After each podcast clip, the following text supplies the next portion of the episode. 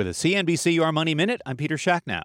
Car buyers are taking half a step towards a fully electric future.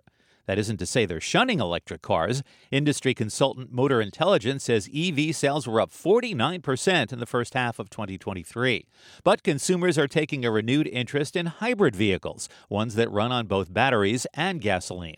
CNBC auto reporter Phil LeBeau points out that hybrid cars outsold pure electric vehicles in July for the first time in more than a year. You've got much greater selection between 25 and $45,000 in terms of a hybrid electric vehicle. Compare that with the selection that you have for a pure electric vehicle. And I think for a lot of people, they want to take a step towards going electric, but they're not comfortable taking a full step at this price with the limited selection that's out there. And it is indeed a matter of price. The average electric car costs more than $50,000, while hybrids range from $25,000 to $45,000. Internal combustion engine vehicles, though, still account for the bulk of sales, about 83%, according to JD Power. That's a CNBC Your Money Minute, and there's a lot more on CNBC.com. I'm Peter Schacknow.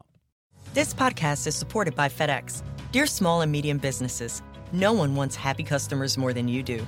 That's why FedEx offers you picture proof of delivery, packageless and paperless returns, as well as weekend home delivery to 98% of the U.S. on Saturday and 50% on Sunday. See the FedEx service guide for delivery information. FedEx Ground service is also faster to more locations than UPS Ground. See what FedEx can do for your business. Absolutely, positively FedEx.